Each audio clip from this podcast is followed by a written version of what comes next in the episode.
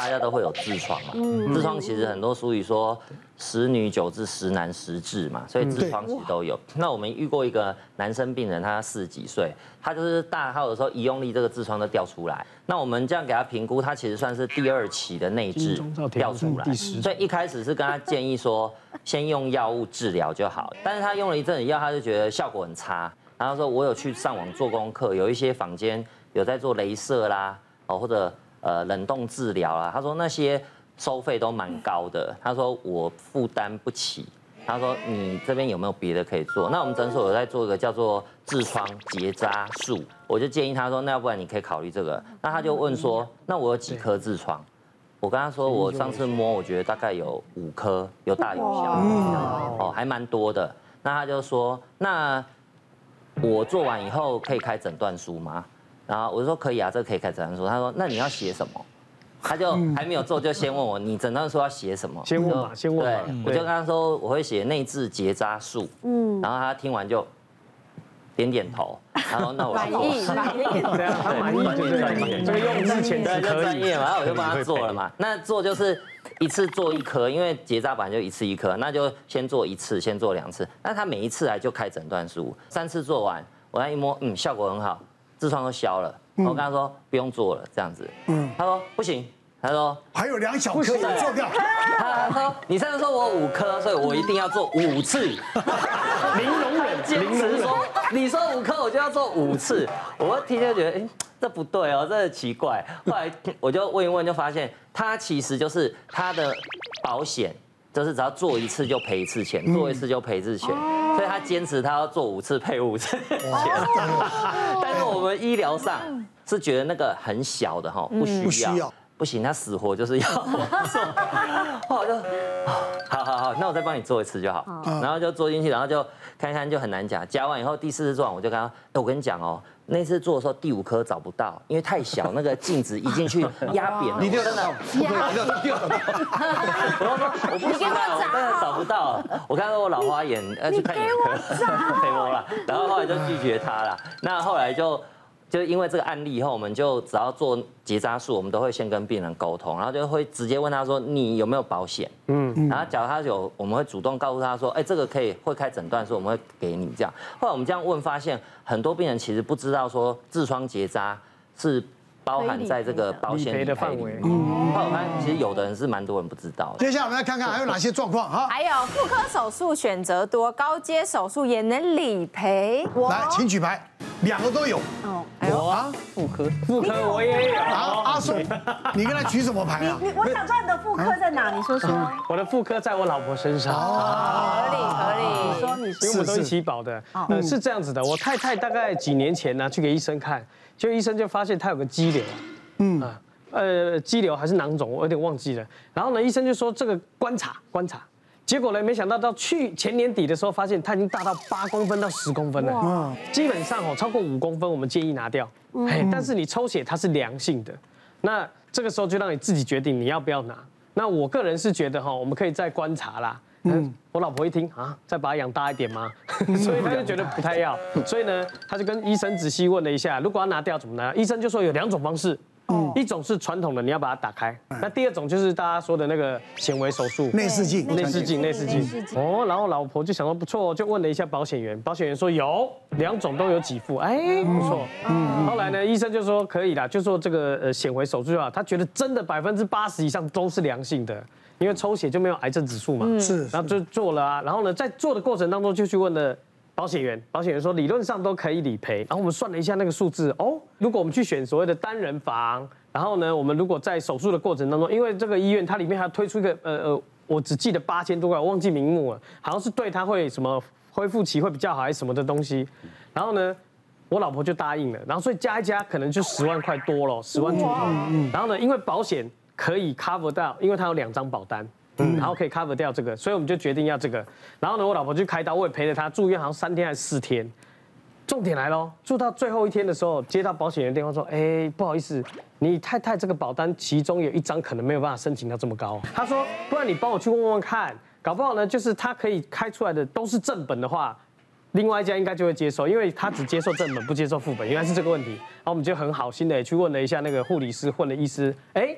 结果这个医院他愿意帮我们多开一份的正本，医院不会开他应该有给你盖个章，对有盖个与正本相符，对，哦是这个意思。那就是不是正本来应该是只有一张啊。医疗费用收据只有一张，一张一张。是不是？反正他就是想办法帮我们弄到了可以符合的，然后可以申请，而且百分之百证明这个是合法的啦。我本来是举圈，可是我听他讲完之后，我觉得我好像也没那么圈，我是没那么圈四分之三可是，我没有理赔完整，因为我那时候是切那个子宫肌瘤，然后我印象很深刻，就是医生也很亲切，问问题诊断都很快速，然后也很精准，然后。呃，我连我从第一次跟医生见面，就是问诊的时候，他就问我有没有保险，然后我就说有。我跟医生讲完我的保险之后，他就跟我配套说，我可以做，比如说腹腔镜，然后他还跟我说，我给你选用一个就防粘连的药材。那我就很完整的做完手术之后，我是不是就要去请保险，对不对？然后我去请保险的时候，我才发现一件事，就是因为我有两个保险，我有两个是医疗险。不同家。是。所以我一直以为我这个手术可以请两家，是。所以我也都去请了两家，是。结果我发现，其实里面有一些项目我只能领一次，可是里面有一些东西我是重复买，重复保险啊。重复保险，结果他就跟我说，这个项目，比如说这个东西你只能赔一次，那你两家保险公司都有给收据吗？都有都有。啊，，一个是正本，一个是副本。对，那就像我刚刚提到的逻辑，我们也是两家两家实支实付。他其实如果第二家愿意卖给你的话，通常他就可以副本理赔，哦，应该是这样那。是不是因为我买第二家的时候，我没有让他知道我已经有买别家了？跟没没关系啊你要买十家就十家赔你啊。这个理论不对，因为你缴了两家的钱呢。对呀，不是因为你们在买的时候，其实保险公会他就会去看你有没有买别家了，所以他在买的时候，他们已经知道你有没有买别家所。以是他愿那个保险公司愿不愿意理他如果愿意买的话，呃，他愿意卖给你，就已经承保了嘛。这个契约就成立了。对，就是实支实付，就是可以。现在现在我们都推广就是实支实付，建议二二加一的一个选项。二加一？就是说，哦，我这边可以顺便提一下好了，就是说，嗯。二加一就是说，因为刚刚提到的，像提到海福刀或者是达文西手臂，很多的费用你刚刚听到之后是几万块，对啊几十万，可是现在实支实付有一个缺点，它虽然是百搭款，可是它有个缺点就是它有额度。嗯，比如上限呢只有上限上限，所以他就问几个单位，然后保多少，然后几个单位就可以再保多少。手术费用有杂费都有限度，所以如果你要花二三十万，可能你一张保单是赔不了，赔不完，嗯所以你可能要用到第二张。对那现在金管会规定你最多可以买三张，所以他已经他已经告明文告诉你说你可以买三张了。那那所以我建议二加一就是说，通常你买三张是不是？预算压力会比较大，是啊。那你就可以，比如说公司通常会投保团险，嗯，公司的团险很多也都有实支实付，那你就是把公司的团险再加进去，其实你就是二就有三张的实支实付，所以就你就同时三张。那第一家是赔付收据的正本，对。后面两家你就是去跟那个医院说我要开副本，哦。那通常你收到收据就是上面会盖一个与正本相符，那就是副本，它不是正。我一直以为那也是正本，对？那你就会赔三家了。不是我就会赔三，三家就会赔我，三家就赔。我赔三家，我赔三家，赔三家。实支实付那个团保都实支实付吗？团保对，团保也有实支实付。哦，对，团保本身也有实支实付所以所以基本上很多人都会忽略说自己的公司同哎公司福利哈都会保一下公司团保，你可以问一下你们的人事部，哎有有有他有保实支实付，那你其实是同时也可以赔。三个。我有一个病人哦，非常有趣，他是保险经纪人，他做海服刀，大家知道海服刀就是没有刀口的那个是子宫肌瘤手术嘛，哈。那他做海服刀的时候就跟我说，哈，医生，那个我的这个你要不要帮我写？我说本来就是手术啊，那我就会没问题。结果他他他跟我说，重要的是我有七家十支十付了。哇！当时当时刚好有一个是二加一哦有刚好有七家，对他以前的，刚好有一个那个某一个医院的医师来跟我学习那个海扶刀，当时那个医生就说，哎。怎么可能？现在只能三家而已。我说你怎么知道？他说我有考过保险员的哈。那个副长就跟我说他他有考过。后来他说我说对他他是以前的啦。就他跟我说我这样七七张保单哈，我是总共可以拿回一百多万哈。那他说那我这个有两颗瘤哈，一张十几万就一百多万对对对。他他说我有两颗瘤可不可以分两次做了哈？就他分两次拿回两百多万哈。哦就就就真的是这样做。哇那但是哈，我有一个病人他就是他有三张保单。他三张保单两家公司给付，真的有一家不给付。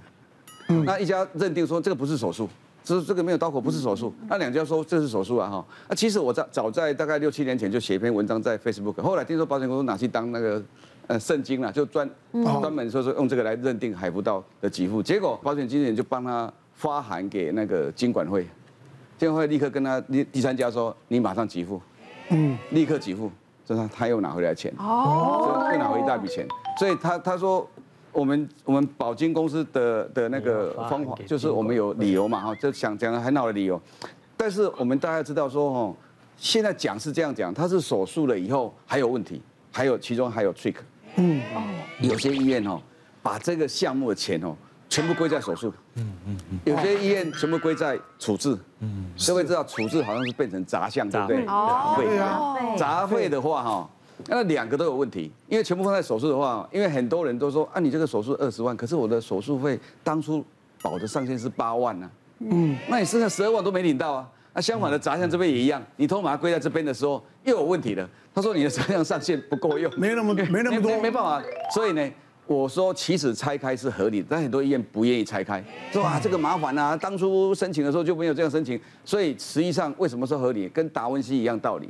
它是有一项叫做高阶设用设备使用费，就分摊那个高阶设备，因为它一台一亿啊，那海湖道也一样啊，那很大笔钱是高阶设备使用费，那不是该算杂项吗？嗯，是杂项嘛，所以是医院哦，有些医院就是变成老大嘛。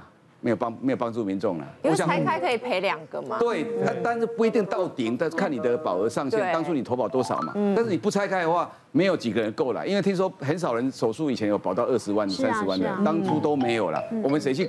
用的都是不够用。以前保的寿险保的高了，医疗险当不会生病的少呀。对，我们这个年代都是保寿险保很高的。有健保以后也想说，对，有健保啊，健保就好了。其实现在我都觉得说，像癌症险呢，一定要保。为什么？是，那个西药一直出来哦，我们付不起。对，叫我们卵巢癌的药，那个口服药一个月将近二十万，那一年吃掉两百四十万，有多少人付得起啊？那万一活十年，万一可以活十年，就两百四十万了。两千。